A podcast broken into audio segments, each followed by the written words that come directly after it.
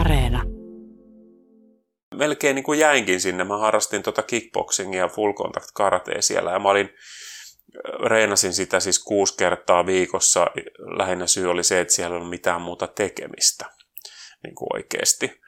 Ja koska kaikki vaan urheilija oli koulussa. Se oli mitä teki. Ja sitten oli perheen kanssa kirkko. Ja sitten koulu ja urheilee. Se oli sillä että se oli musta niinku, että mun täytyy niinku, mä luin paljon kirjoja ja urheilin ja näin. Ja matkustin. Mutta siis se karate oli semmoinen, että mä olin 3 osavaltion mestari, kun mä lähdin sieltä. Ja sitten mulla olisi ollut niinku Keski-Amerikan mestaruusottelut sitten niinku siinä keväällä. Ja sitten mun täytyy miettiä, että mä oikeasti mietin, että teekö mä tästä ammatin? Rupeeks mä ammattimaiseksi niinku päähänlyöjäksi? Vai lähdekö mä tekemään Suomeen ylioppilastutkinnon? Olemme Tampereen teatterissa, joka on yksi Suomen vanhimmista teattereista ja on aloittanut toimintansa vuonna 1904. Tämä teatteritalo, joka komeilee Tampereen keskustorilla, on valmistunut vuonna 1912. Me istutaan täällä Tampereen teatterin johtajan, teatteriohjaajan ja näyttelijän Mikko Kannisen työhuoneessa. Mikä sun mielestä erottaa Tampereen teatterin muista Suomen teattereista tai minkälainen tekeminen on just teille ominaista? Tampereen teatteri on sillä lailla erityinen, että meillä on aika usein katsomot täys. Meidän viime vuoden täyttöaste taisi olla 97%, kun keskimäärin suomalaisissa vuositeattereissa se on jotain 65. Ja tämä on sekä hyvä että huono juttu. Hyvä juttu se on sen takia, että ihmiset tykkää tulla meille. Ja tämä rakennus ja nämä meidän näyttämöt koetaan niin kuin mukaviksi paikoiksi ja se ohjelmisto jotenkin lähestyttäväksi. Semmoinen haaste siinä on, että, että sitten täällä on talo viritetty sille asteelle taloudellisesti. Että meidän omavaraisuusaste on yli 55%, joka tarkoittaa sitä, että meidän tuloista yli 55% tulee lipputuloista, kun keskimääräisesti suomalaisissa ammattiteattereissa on noin 35%. Jossain jopa 5 tai 10% jossain kunnallisessa teatterissa tai oopperasta tai kansallisteatterista puhumattakaan. Että pyöritetään tätä niin kuin meidän asiakkailla ja heidän rahoillaan tätä juttua aika pitkälle ja sillä yleisömäärällä. Ja tämä on musta se meidän erityinen juttu. Ja toinen on tietysti tämä meidän päänäyttämön rakennus, joka on niin kuin yksi Suomen hienoimmista teatteritaloista. Että kun me tehdään esityksiä tänne meidän päänäyttämölle, niin meidän täytyy koko ajan miettiä sitä, että kuinka upea tämä rakennus on tässä ympärillä, niin ne esitykset ei voi niin kuin olla huonompia. Ensimmäisessä kuvassa on talvi ja vuosi 1972. Sä oot siis 1-vuotiaana Tampereen Näsinneulan juurella.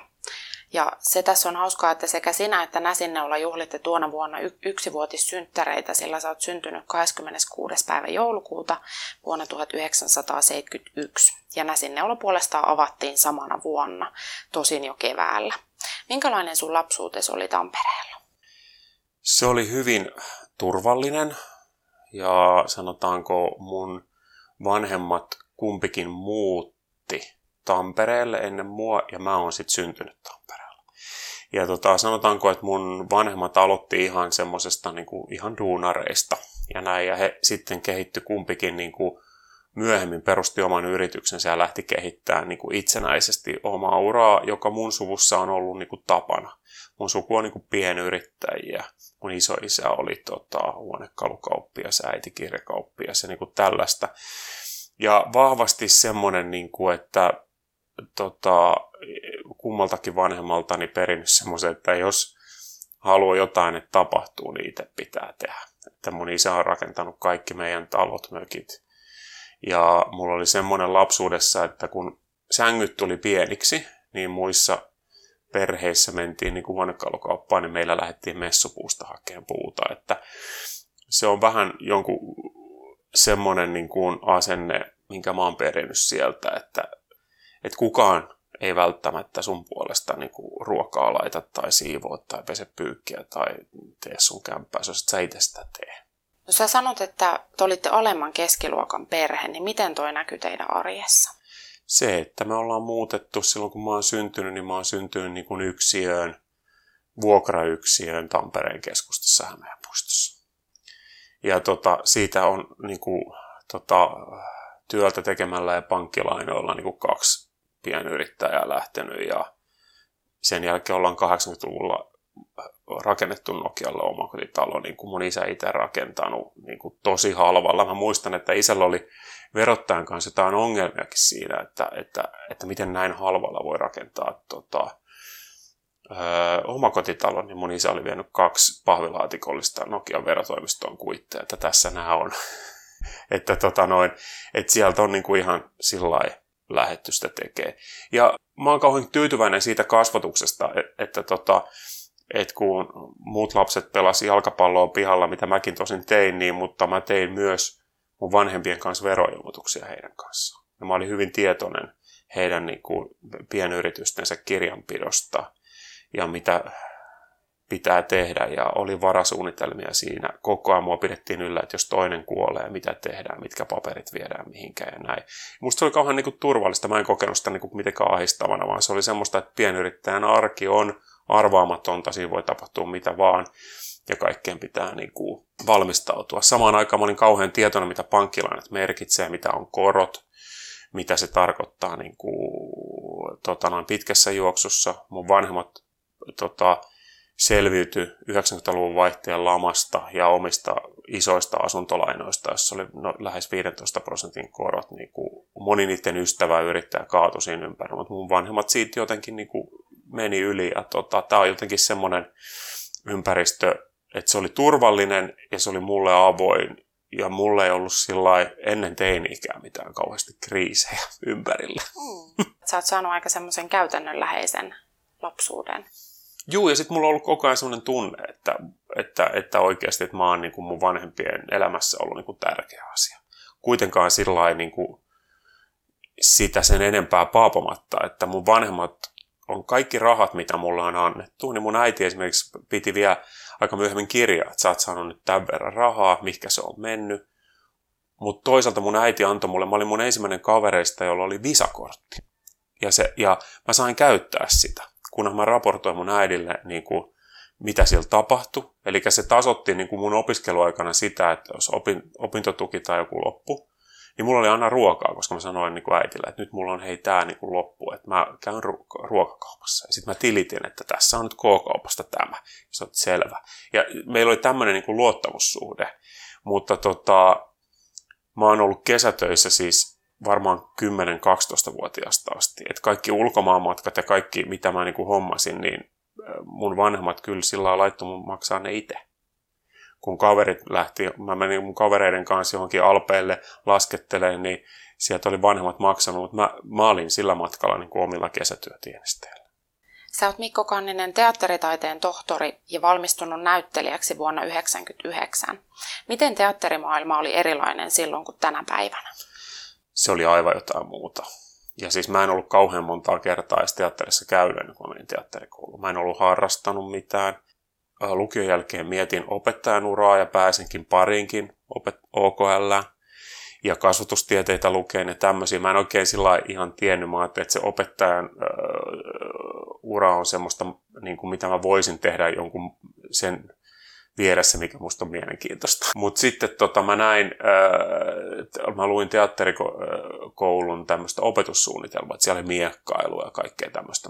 Tämähän on niinku mielenkiintoista ja hain. Eli mä hain sitä niinku ihan kylmiltäni. Mun suvussahan ei ole taiteilijoita eikä näyttelijöitä eikä kauheasti ylioppilaitakaan. Ja sanotaanko nyt, että mun vanhemmat vaihtelevasti suhtautui tähän uravalintaan, kun että mulla oli niin kuin opettajan koulutus plakkarissa, että mä jätän sen yhtäkkiä kesken, niin ei sitten nyt kauhean innoissaan oltu. Mutta ehkä se on myöhemmin sitten kääntynyt niin kuin hyväksi. Mutta että 90-luvun teatterikoulutus, sanotaan, ei ole varmaan liioiteltua sanoa, että se 80-luvun Jouko Turkan koulutuksesta oli vielä niin kuin hänen oppilaittensa jäljellä 90-luvulla se henki. Helsingin teatterikorkeakoulussa oli Kari Väänänen, Heiskanen ja se ryhmäteatterin porukka. Ja siellä pääsykokeissa olleena niin ei se kauheasti Tampereen koulutuksesta eronnut. Se oli autoritääristä Siinä laitettiin opiskelija koko ajan niin kuin äärirajoille, ja sitten tarkoitus oli saada se opiskelija myös sen, niin kuin niiden rajojen yli. Ja se sopi joillekin kauhean hyvin. Mulle se oli kauhean opettavaista ja kouluttavaista, ja mä olin suurimmalta osalta siihen ihan tyytyväinen. Mä olisin ehkä kaivannut pikkusen kunnianhimoisempaakin taiteellista suhtautumista, että kaikki ne jutut, mitä 90-luvulla tuossa Nätyllä tehtiin, sanotaan niitä produktioita tai niitä teatteriesityksiä, mitä valmistettiin, niin ne oli musta silloin tuntui 20-vuotiaasta kunnianhimoisesta pikkusen laimeelta lähes kaikki.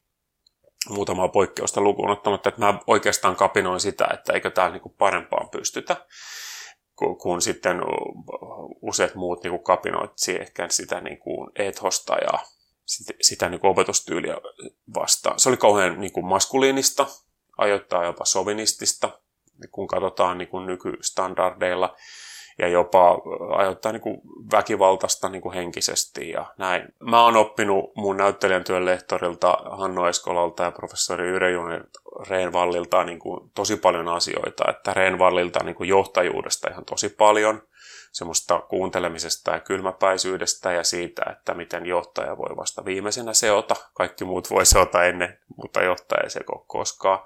Ja Hanno Eskolalta semmoista monialaisuutta ja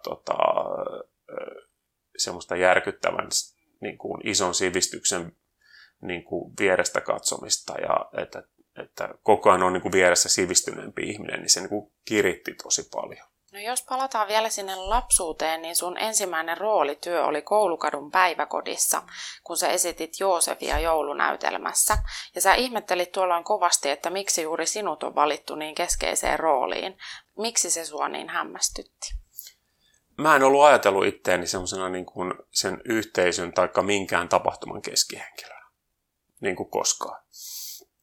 Ja se mua niin kuin ihmetytti suuresti. Meillä ei ollut semmoista niin kuin eetosta mun suvussa tai perheessä tai missään, että sinne keskiöön pitäisi pyrkiä. Mulla ei ollut semmoista kaveripiirissä eikä missään semmoista asiaa, että keskiöön mentäisiin. Meitä kiinnosti hyvin niin kuin perusasiat ja semmoiset niin kuin pienen piirin yhdessäolo. Mä muistan, että se niin kuin ihmetytti, että okei.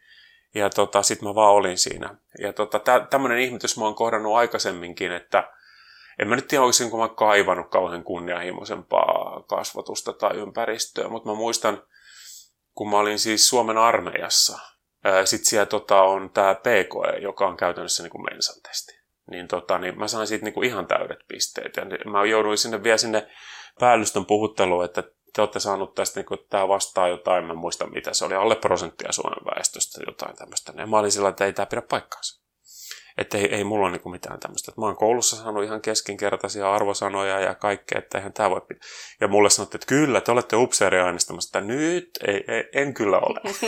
Mutta että nämä on semmoisia kohtia, että mä en ole kuvitellut olevani koskaan, niin kuin, mä en ole saanut semmoista keskiökasvatusta tai semmoista. Mua on niin kannustettu, sä voit tehdä mitä, mutta ei semmoista, niin kuin, että mulle on niin lapsesta asti hoittu, että susta tulee presidentti, jos sä haluat, tai mitään tämmöistä. Toinen kuva onkin Utahista Yhdysvalloista suola-aavikolta. Miten ihmeessä sä oikein päädyit tuon? Yhdysvallathan oli semmoinen asia, kun ei ollut somea eikä mitään, niin kaikki kiinnostava tuli sieltä. Musiikki, elokuvat, näyttelijät, kulttuuri, kirjat. Mä olin just vähän tutustunut roolipelien maailmaan, tai mä olin tiennyt, että semmoisia on. Kukaan mun ympäristössä ei harrastanut niitä, ja Jenkeissä oli. Se oli kaikkea tämmöistä näin, ja mä halusin ehdottomasti vaihto-oppilaaksi Jenkkeihin ja katsoa sitä. Ja senkin mä kustansin omilla rahoillani, mutta mulle oli kans kauhean kunnia-asia se, että puolet siitä vuodesta joulukuun asti mä pärjäsin omilla tienesteillä. Sitten mä rupesin saamaan mun vanhemmilta. Ja se oli hirveän erilaista aikaa. Mä muutin suoraan katoliseen perheeseen, jossa oli 11 lasta. Ainoa lapsena. Ja mä oon edelleen niiden kanssa yhteydessä nyt, kun on some taas ja kaikkea niiden ihmisten kanssa. Se oli 1500 hengen kaupunki Iowassa. Lansing, Iowa. Ja se oli totaalisesti jotain muuta, mitä ei ollut koskaan. Mä matkustin siellä kauheasti. Mä kävin yli 35 osavaltiossa. Mä sain kauheasti niin kuin semmoista just oikeanlaista liekaa siitä perheestä, että mun ei tarvinnut mennä kirkkoon niiden kanssa joka sunnuntai tällä ja näin. Pari kertaa tietysti kävin, kun joku perheen joku ripijuhla tai oli tämmöinen näin. Mut, että toisaalta mulla oli niin kuin siellä kauhean turvallinen ja aivan erilainen ympäristö ja kulttuurillisesti niin avartavaa. Kerro jotain, että miten se olisi niin erilainen, jotain käytännön esimerkkejä. No ihan se, niin kuin, että ihan käsittämätöntä on se, että joka paikkaan mennään autolla. Mä olin Tampereen keskustassa tottunut menee bussilla, pyörällä ja näin, niin nämä oli täysin sellaisia kulkuvälineitä, joita ei käytetä. Ihan sama oli, kirkko oli siis 2 korttelin päässä, sinne mentiin autolla. Ja niin kuin, että tästä niin kuin lähdetään. Koulussa oltiin siis 8–4 ja siellä ei ole välitunteja siis ollenkaan. Siellä on ruokatauko välissä. Ja siis on 3–4 minuuttia, jolloin siirrytään luokasta toiseen. Ei ole mitään välituntipihaa siis, missä ollaan tai jotain tämmöistä näin. Ja kaikki on niin kuin, sitten semmoinen, niin kuin musta oli tosi yllättävää, että semmoiset niin kuin kaikki, että tyttöjen kanssa sä et voi olla samassa huoneessa. Jos vaikka tuli meille jotain, vaikka meidän siskojen niitä kavereita, niin mä en voinut olla niiden kanssa niin kuin jossain niiden huoneissa niinku juttelemassa niiden vieraiden kanssa, oman perheen, niinku, se on niinku, että sä et voi tehdä noin. Ja mä olin, että minkä takia? Ja mä vasta ymmärsin, että nämä on ihan paranoideja kaikki. Niinku kaiken tämmöisen seksuaalisuuden ja tämmöisten. Tämä on ihan niinku paranoidia sakkia. Ja siitä se varmaan ilmeni sillä lailla, että esimerkiksi, että mun luokalla silloin, kun mä olin 17, niin siellä oli niinku teiniraskauksia jotain 6 tai 7. Niillä tytöillä siellä. Et kun asioista ei puhuta, ne haudataan, kaikkia vahditaan, mitään niin kuin tuommoista, niin sitten se aiheuttaa niin kuin sellaista. No mitä tuo vuosivaihdossa maailman toisella puolella sulle opetti? No se opetti ainakin niin kuin itsenäisyyttä ja sitä, että mä selviän niin kuin myöskin niin kuin itse, niin kuin melkein missä vaan. Ja silloin ei ollut some eikä mitään. 2 viikon välein mä kerran soitin mun vanhemmille niin kuin 10 minuutin puheluun ja ne oli, että missä sä nyt menet. Se oli niin kuin tää. Ja jotain valokuvia lähetin ja näin. Ja äiti sanoi, että aina visalaskusta tiesi, missä sä menet. Ja niin, että kyllä siinä munkin vanhempien puolelta niin kuin aikamoinen luotto siihen olisi. Ja jos mä olisin tietysti erilainen ihminen, niin onhan siellä niin kuin, kaiken näköisiä kohtaloita, mutta mä melkein niin kuin jäinkin sinne. Mä harrastin kickboxingia ja full contact karatea siellä ja mä reenasin sitä siis 6 kertaa viikossa. Lähinnä syy oli se, että siellä ei ole mitään muuta tekemistä niin kuin oikeasti.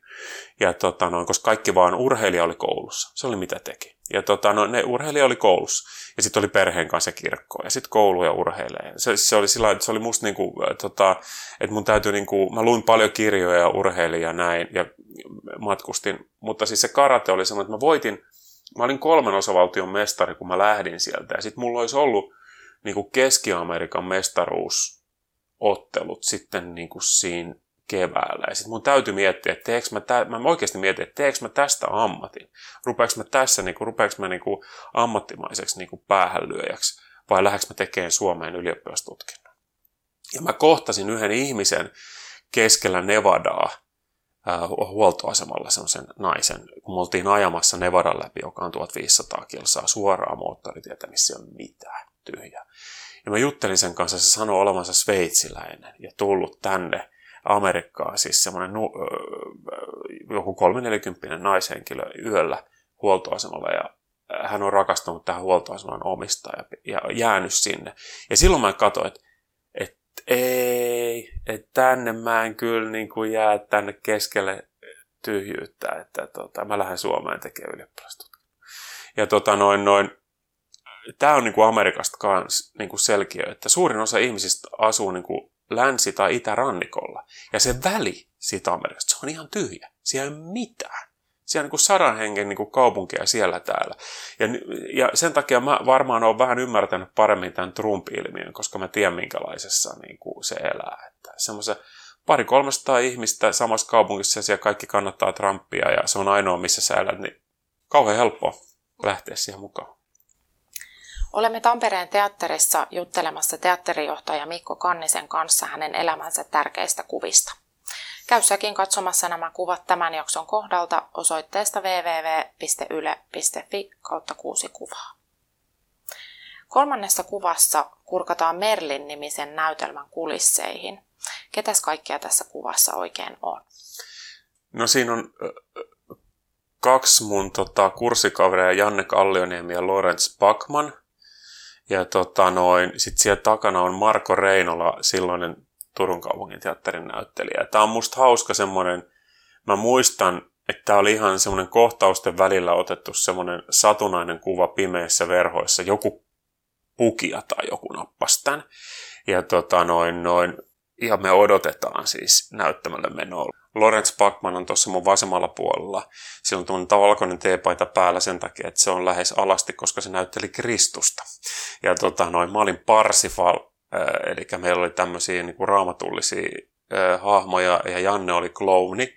Ja toi on musta semmoinen, niin kuin, että vaikka se oli kauhean raskas, ja sanotaanko, että se työprosessi oli hirveän ahdistava, se oli yli 6-tuntinen näytelmä, mulla oli puhettakin varmaan pelkästään mulla joku 1,5 tuntia putkeen, että mä puhun. Mulla oli päällä 12-kiloinen rautaharniska suurimman osan aikaa ja kaikkea. Se oli ihan järkyttävän niin kuin raskasta ja ahdistavaa, mutta tuossa tulee se, mikä teatterissa on parhaimmillaan,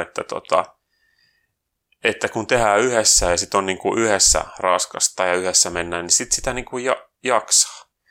Butotanssilla on semmoinen filosofia, että kun niitä on yleensä semmoisia butotapahtumia, joissa on niinku, tai oli, eihän buta ole enää olemassa, se oli 80-luvulla Japanissa, mutta niin silloin niin jotakin, että ne seisoi jossain vuoren päällä tai jonkun rakennuksen päällä sillä 2 vuorokautta tai jotain. Niin oli semmoinen filosofia, että ihminen ei yksin jaksa seistä tai olla samassa asennossa niin kauan, mutta yhdessä me jaksetaan. Niin siinä on mun mielestä niin se on tosi hyvä, että on se kollektiivinen ruumis tai se joku kollektiivinen ajatus, että me viedään tämä niin näin. Ja se mun mielestä niin kuin, kaiken sen niin kuin, hirveyden ja nukkumattomuuden ja väsymyksen keskellä, niin jaksetaan niin kuin hölmöillä ja olla siinä yhdessä.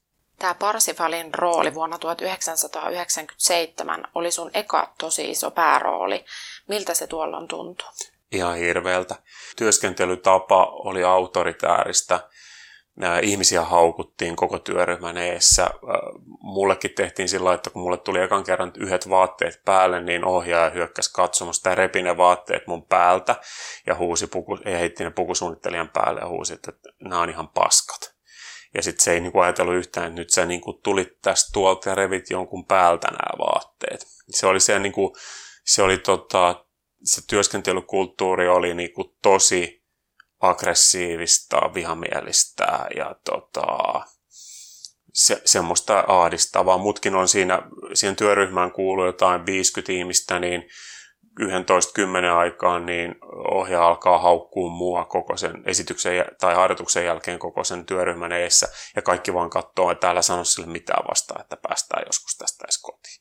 Se on niin kuin tämmöistä. Ja silloin mä olin niin kuin toisen vuosikurssin niin kuin näyttelijäopiskelija. Sitten mä niin kuin ajattelin, että tämmöistä on. Ja oikeastaan ihan hyvä, että se oli minä, koska moni muu olisi varmaan niin kuin hajonnut sen alla. Ja monihan hajoskin ja tona aikana ja ihmiset lopetti tämän ammatin. Ja sitten se alkoholin käyttö tavallaan niissä työyhteisöissä silloin oli ihan toista kuin nykyään. Että mä muistan siellä Turussa, niin mä katsoin, että vanhemmat miesnäyttelijät niin kun menee ensi-illan jälkeen suoraan pukkariin ja juo 2 huikalla pullon kossua. That's it. Se on niin se juhliminen. Ja sitten ne on ja se oli niin tämmöistä, että nykykatsannossa lähtien itse tuosta touhua, että onneksi sitä ei ole enää. No miten tuommoisen kohtelun jälkeen, niin mikä sai sut kuitenkin jatkamaan näyttelijänä? No ensinnäkin nyt täytyy muistaa, että tällöin ajateltiin, että tällaista on. Että se on kaikki lentävä lause oli, että hei, tämä on ammatinvalintakysymys. Että oven takana on jonossa niin kuin satoja ottaa sun paikkas. Että jos ei sulla kasetti kestä tätä, niin kyllä täällä muitakin on. Ja sit mä olen, että kyllä musta tämähän on. Että ei täällä olla lähelläkään vielä äärirajoja. Että kyllä tää, ei se ei se ollut, mun mielestä mulla ei ollut vaihtoehtoa. Mä niin kuin tajusin sen, että mä oon taiteilija, mä oon tässä. Totta kai mä heti koulun jälkeen perustin oman ryhmän, Sirkus Maximuksen, joka on nykyäänkin vielä kasassa ja nauttii valtion tukea. Me perustettiin, Lorenz oli siinä mukana muun muassa, me perustettiin oma teatteri Helsinkiin, mentiin sinne, ruvettiin tekemään ihan omia juttuja yhteistyössä isojen teattereiden kanssa. Me ehdotettiin Helsingin kaupungin teatterille, työväen teatterille ja kaikille, että meillä on tämmöinen juttu, meillä on tämmöistä näyttelijät, tehdään tämä yhteistyössä, me tehdään tämä itse ja näin. Me mentiin niin kuin omalla idealla niihin rakenteisiin ja lähdettiin muuttaa sitä. Sun mielestä, Mikko Kanninen, yhteisö on yksi teatterityön kantava tekijä ja näyttelijän ammatin turvallisuus on tekemisen elinehto. Niin mitkä asiat sitä turvallisuutta tuohon työhön oikein luo? Sitä luodaan se, että ihmiset lähtökohtaisesti tekee niitä töitä, mitä ne haluaa tehdä, mihinkä ne on päässyt itse vaikuttamaan, että ne voi määritellä itse keskustelemalla omat rajansa. Kaikkien rajat on niin kuin erilaiset, eri mittaiset, että voidaan keskustella sen työn sisällöistä avoimesti ilman, että on pelkoa siitä, että työ menetetään tai se annetaan jollekin toiselle. Ja näitä keskustelun piirit täytyy olla semmoisia niin kuin rakennettuja, että kaikilla on mahdollisuus keskustella. Ei vaan niillä karismaattisimmilla ja niillä, joilla on niin kuin kovin ääni. Ettei se niin kuin lujin ääni voita, vaan kaikki ne hiljaisetkin äänet tulee kuulluksi. Niin silloin sen keskustelun täytyy olla jollain tavalla strukturoitua. Ja tämä turvallisuus täytyy ottaa niin kuin huomioon kaikkien suhteen, että ihmiset voivat olla tässä luovassa ammatissa niin kuin auki ja avoinna niin kuin yleisöön päin, ja yleisö voi olla avointa. Yleisölläkin pitää olla mun mielestä turvallista, kun se tulee meille. Että me kokoonnutaan tänne yhteen teatteriin, yleisö ja me, ja sitten se teatteri tapahtuu niin kuin meidän välillä. Se ei tapahdu niin kuin siellä näyttämällä, eikä se tapahdu katsojien päässä, vaan se tapahtuu siinä, niin kuin tässä välissä. Ja siinä täytyy olla turvallista, koska muuten se ei pääse tapahtumaan. Sä aloitit Tampereen teatterin johtajana elokuussa vuonna 2020. Niin minkälaisten tapahtumien kautta juuri susta tuli Tampereen teatterin johtaja? Mä en sitä kauheasti siitä prosessista tiedä, kun siinä sit suojellaan niitä kaikkia muita hakijoita. Mutta mä tiedän, että yli 30 ihmistä haki ja mulla oli varmaan 5 tai 6 haastattelua siis, ja erilaisia testejä tein niin kuin monta päivää. Et ilmeisen niin kuin perusteellinen se oli. Mä oon aina ollut täällä paljon töissä. Mä oon ohjannut tänne 4 juttua ja näytellyt 2 niin kuin mä tulin tänne johtajaksi, niin mä tavallaan tiesin tämän työympäristön ja tiesin, mihin mä haen, ja mä koin senkin niin kuin kiinnostavana ja mukavana. Ja nämä on varmaan ne intressit, jotka tässä niin kuin kohtaa. Että mä oon myös kokenut, että niissä jutuissa, missä mä oon ollut täällä mukana ja sen henkilökunnan kanssa, niin mä oon myös kokenut, että musta on pidetty. Että ehkä se niin kuin aikaisempi historia vaikutti tähän paljon asiaan. Ja se, että mä oon paikallinen. Mä tunnen tämän alan toimijat ja tällä. Eikä ne varmaan hakijoissa kauhean montaa tohtoria ole. Minkälainen on teatterinjohtajan työpäivä tai millainen se esimerkiksi voi olla? Se on kauhean kausittaista, mutta yleensä se niin kuin 8 se aukeaa se puhelin ja siinä vaiheessa sulla on jo 3:40 niin kuin sähköpostia. Aika paljon päivästä menee siihen, että joku kysyy, että hei, onko sulla 5 minuuttia? Onko sulla 2 minuuttia? Onko sulla 5 minuuttia? Ja siitä tulee koko ajan. Ja pitäisi aika usein sanoa, että voitko tulla vähän myöhemmin tai katsotaanko ensi viikolla. Näin. Varsinkin tämmöisinä aikoina, jolloin meillä on esimerkiksi hallintojohtajan rekry kesken. Mä teen tällä hetkellä 3 työtä tässä talossa, jolloin meillä on niin kuin syksyisin aika paljon sairaslomia. Silloin koko ajan venkslataan, paikataan jotain ja näin ja näin. Sitten kun meillä on 140 ihmistä, niin siinä on tosi paljon niin kuin henkilöstöjuttuja. Siellä on niin kuin perhetragedioita ja täytyy koko ajan niin kuin haistella, että missä ihmisten jaksaminen menee jaksaaksi noi, onko noi väsyneitä, mihinkä pitää antaa sitä näin. Ja sitten samaan aikaan koko ajan pitää olla käynnissä se pitkän linjan niin kuin taiteellinen suunnittelu, keskustella abstrakteista, taiteellisista, yhteiskunnallisista asioista niin kuin taiteilijoiden ja muiden johtajien kanssa, ja missä me halutaan olla 10 vuoden päästä. viedä hankkeita eteenpäin, jotka parantaa niin kuin saavutettavuutta, tasavertaisuutta, ekologista tuotantoa, miten me vastataan ilmastonmuutoksen niin kuin haasteisiin, miten me tehdään meidän talosta hiilineutraali samaan aikaan kuin mikä on Tampereen kaupungin tavoite ja kaikkea tämmöistä. Se on niin kuin merkittävin asia on se, että suo itselleen, että sä et selviydy sun töistä. Että tee niin kuin ne, mitkä on niin kuin tärkeimpiä ja ole itsellesi niin kuin armollinen ja kuuntele muita. Ja sitten sen pitää ymmärtää, että kaikki muut on tässä tärkeitä tässä talossa kuin sinä. Että johtaja niin kuin mahdollistaa muiden työn ja sen itse pitää olla niin kuin turha. 4. kuvassa sä oot syliisi kapaloidun esikoisesi kanssa vuonna 2004. Mitä isyys sulle merkitsee? Mä olin just päässyt taiteilija-apurahalle tollon ja se oli hyvä, että mä pystyin pitämään aika paljon isyyslomaa taiteilija-apurahalla, koska lapsen äiti oli repertuaariteatterissa musikaalissa ja tällä. Ja mä siinä remppasin aika paljon kotia, suunnittelin tulevaisuutta, en oikeastaan tiedä mitä tapahtuu ja olin siinä. Se isyys, siitä voidaan paljon latteuksia ladella ja kaikkea semmoista. Totta kai se niin kuin kontekstoi. Mun lapsi on, niin kuin, tämä lapsi tässä on niin kuin erityislapsi, hän on 5 diagnoosia ja hän on edelleen niin kuin 17-vuotiaana niin kuin täysin huollettava yötä päivää. Ja hänellä on semmoisia sairauksia, joita meidän täytyy valvoa ja hän ei pysty huolehtimaan itsestään. Ja tämä selvisi meille vasta siinä vaiheessa, kun hän sairastui vasta 3-4-vuotiaana. Hän oli täysin, niin kuin miten mä sanoisin, normaalisti kehittyvä lapsi sinne 3-4-vuotiaaksi, jolla alkoi olla jo kaikkea kavereita ja kaikkea, osasi lukea ja kaikkea näin. Sitten hän sairastui äkillisesti ja sitten tuli nämä kaikki muut. Eli oikeastaan niin kuin isompi muutos ehkä kuin se syntyminen oli se, että niin kuin kaikki pohja romahtaa. Joutuu ajattelemaan siis koko suhtautumisensa niin kuin omaan ajankäyttöön, siihen, niin kuin, että mitä lapsilta odotetaan ja tälläin. Ja mikä on niin kuin tärkeää sen suhteen, että sä huomaat, että sulla on tämmöinen niin kuin loppuelämän keissi. Että mullahan ei ole semmoista tulevaisuutta, että lapseni menisi jonnekin ja sitten se on töihin ja sitten se perustaa perheen ja tekee näin. Vaan mä tuun huoltaan sitä siihen asti, kun mä kuolen. No minkälaisia ajatuksia se sussa herättää? No toisaalta tietää ainakin mitä tapahtuu. Niin kuin, että ja sitten se myöskin rajaa omaa suunnitelmaa, että mulla ei voi olla suunnitelmassa mitään, että mä ostan mökin Kreikasta ja muutan sinne, koska se on mahdollista. Että meillä on tavoite, että tämä lapsi jossain vaiheessa pystyy osittaiseen itsenäiseen elämään, niin kuin jos niin kuin edes vähän. Jos me siinä onnistutaan, niin sit se on jo niin kuin iso pitkän ajan tavoite, joka onnistuu.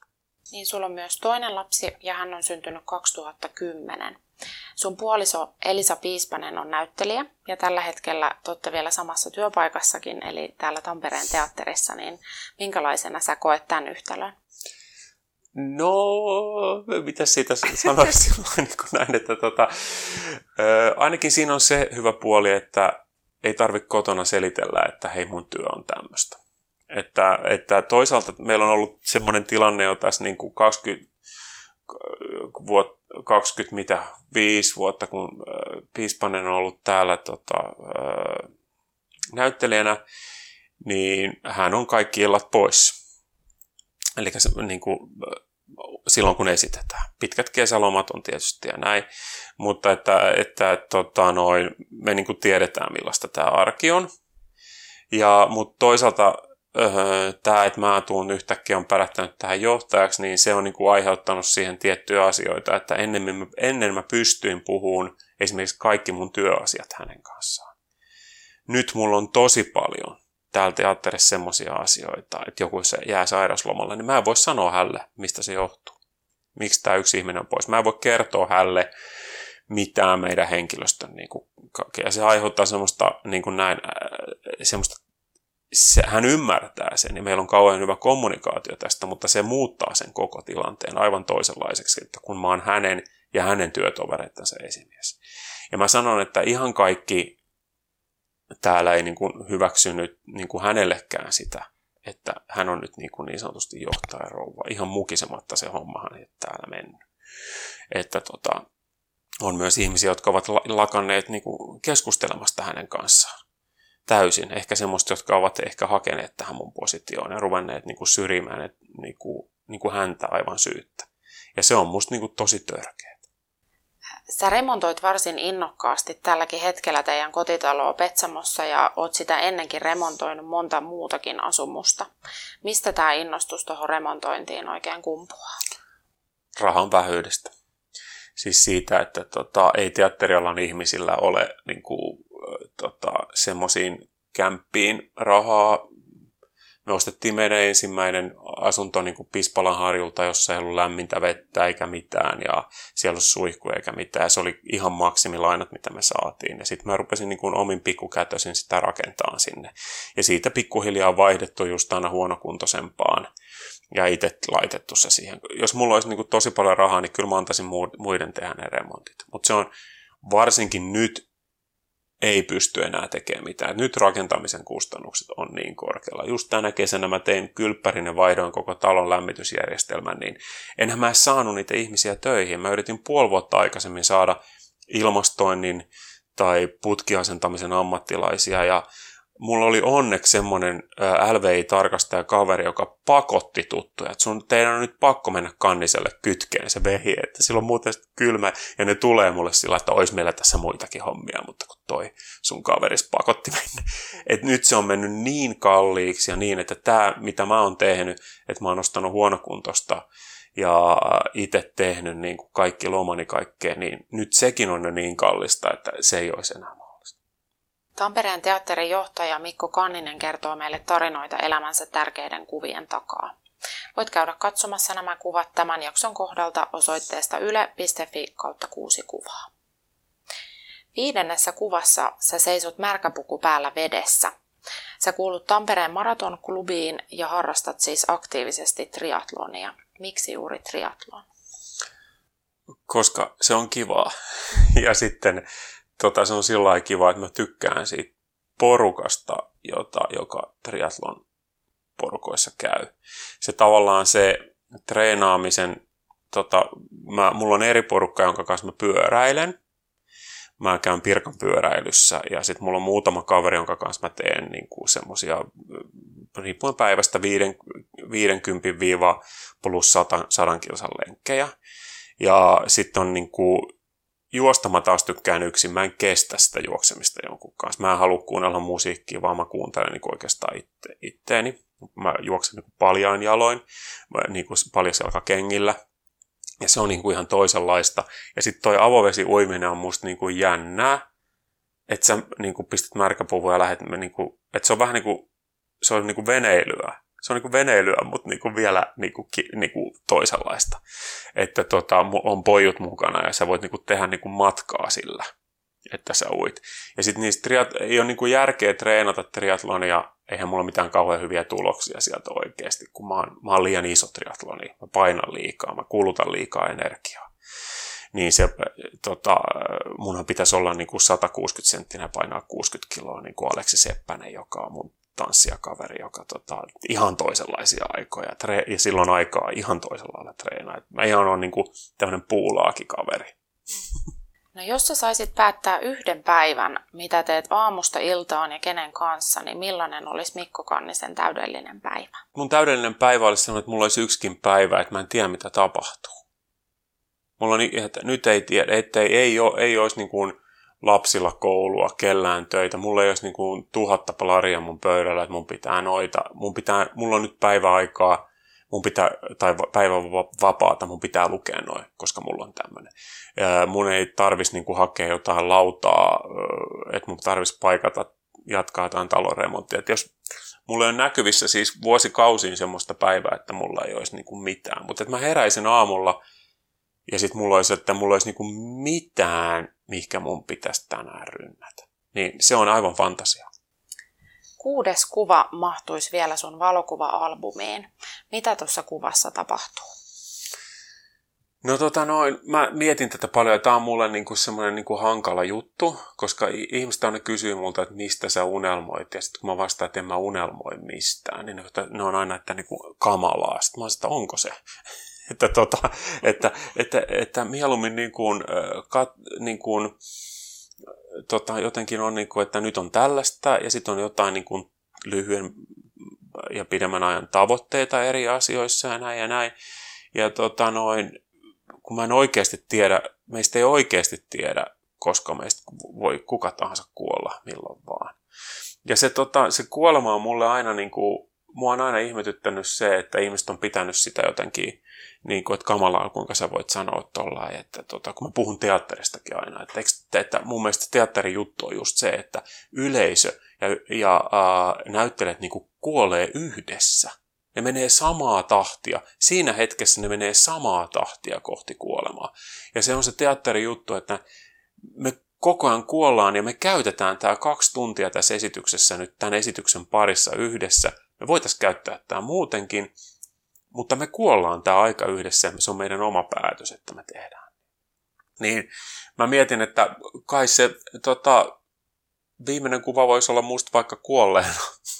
Ja se on ehkä siellä tulee myös samalla se päivä, jolloin mulla ei ole mitään tekemistä.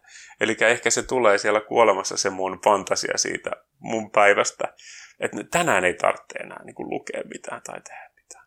Sehän on hauskaa siinä vaiheessa, siis kuolemassa on parasta se, että siinä vaiheessa se tila on semmoinen, että sillä ei ole mitään väliä.